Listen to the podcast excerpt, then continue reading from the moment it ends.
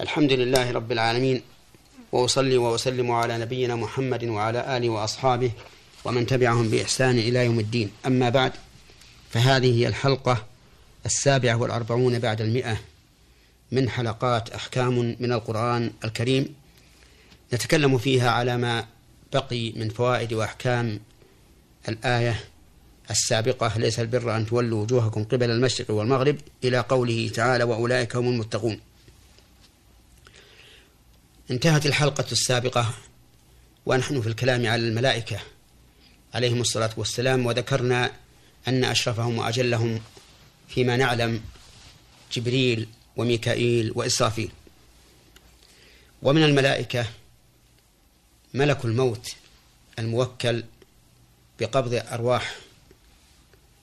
قال الله تبارك وتعالى قل يتوفاكم ملك الموت الذي وكل بكم ثم إلى ربكم ترجعون. وقد ورد في بعض الآثار أن اسمه عزرائيل ولكنه لا يصح عن معصوم ولهذا يكفينا أن نقول ملك أن نقول ملك الموت دون أن نسميه باسم آخر. ومن ومن الملائكة المعينين مالك خازن النار لقوله تعالى ونادوا يا مالك ليقضي علينا ربك قال إنكم ماكثون. ومن الملائكة الملائكة الذين يكتبون ما يقوله الإنسان وما يفعله بل وما يهم به. يقول الله تعالى إذ يتلقى المتلقيان عن اليمين وعن الشمال قعيد ما يلفظ من قول إلا لديه رقيب عتيد. ومن الملائكة الملائكة الموكلون بحلق الذكر يتتبعونها. ومن أراد المزيد من ذلك فليرجع إلى كتاب البداية والنهاية لابن كثير رحمه الله. ومن فوائد الآية الكريمة الإيمان بالكتب التي أنزلها الله سبحانه وتعالى على الرسل والذي نعرف منها القرآن الكريم وهو أشرفها وأجلها وهو المهيمن عليها.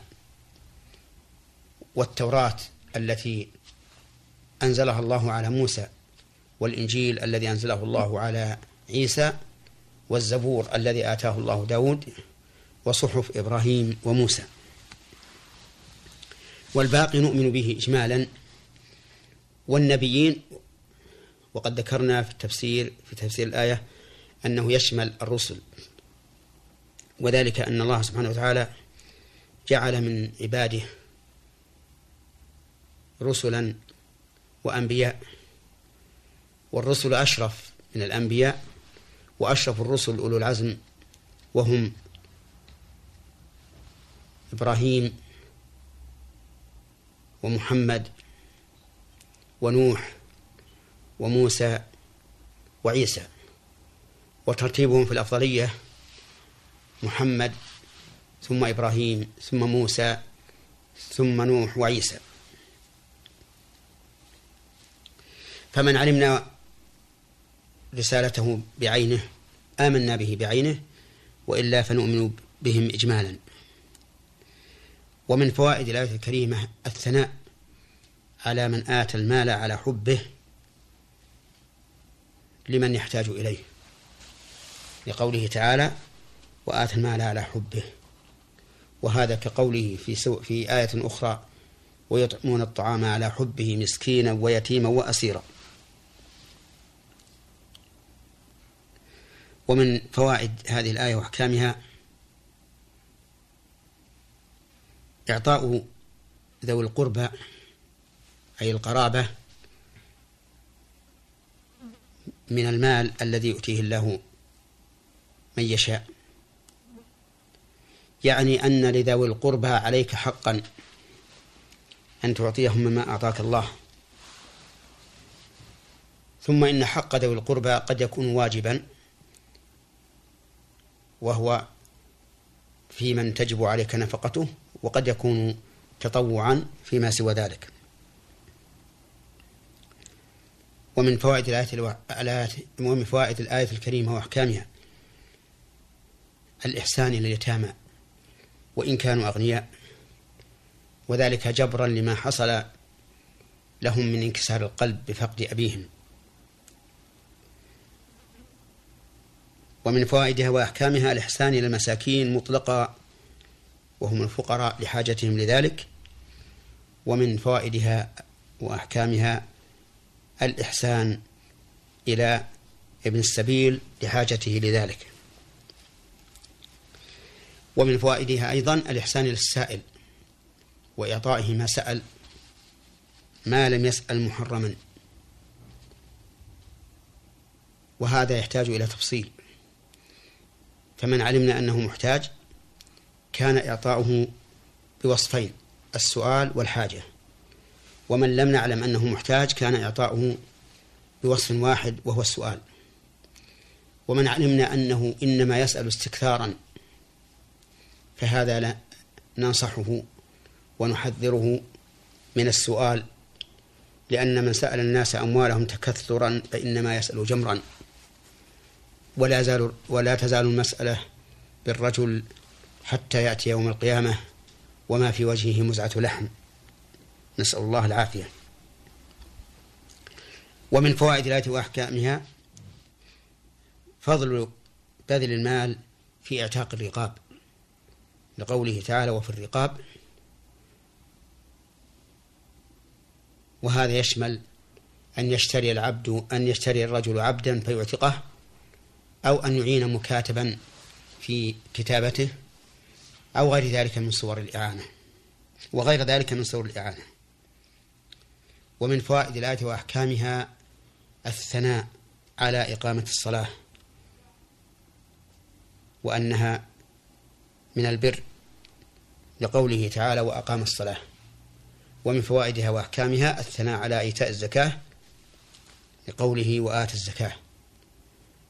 ولكن لا بد أن تكون الزكاة في محلها أي في أهلها الذين أمر الله تعالى بصرفها إليهم في قوله إنما الصدقات للفقراء والمساكين والعاملين عليها والمؤلفة قلوبهم وفي الرقاب والغارمين وفي سبيل الله وابن السبيل فريضة من الله والله عليم حكيم. فلا يجوز أن يحابي الإنسان بها قريبا أو صديقا أو غير ذلك بل يعطيها من هو أحوج وأحوج. وإذا اجتمع شخصان مستحقان للزكاة أحدهما قريب والثاني غير غير قريب فإنها فإنها تعطى القريب. لأن صدقتك القريب صدقة وصلة. ومن فوائد الآية الكريمة وأحكامها الثناء على الموفي بالعهد سواء كان العهد مع مسلم أو مع كافر. وإن شئت فقل إنه يدخل في العهد. القيام بحق الله عز وجل. لأن الله سبحانه وتعالى عهد إلينا بما أعطانا من العقول وأرسل إلينا من الرسل أن لا نعبد إلا, إلا إياه وأن نقوم بطاعته على الوجه الذي أمرنا بها أمرنا به. ومن فوائد هذه الآية وأحكامها الثناء على الصابرين في الفقر والمرض والحرب. لقوله والصابرين في البأساء والضراء وحين البأس. فالصبر في البأساء والضراء صبر على أقدار الله. والصبر في حال الحرب صبر على طاعة الله وعلى أقدار الله أيضا. ومن فوائد الآية الكريمة وأحكامها الثناء. على هؤلاء السادة الذين اتصفوا بهذه الصفات العظيمة الكاملة. في قوله أولئك الذين صدقوا وأولئك هم المتقون. نسأل الله تعالى أن يجعلنا من المتصفين بهذه الصفات وأن يهيئ لنا من أمرنا رشدا وإلى حلقة قادمة. والسلام عليكم ورحمة الله وبركاته.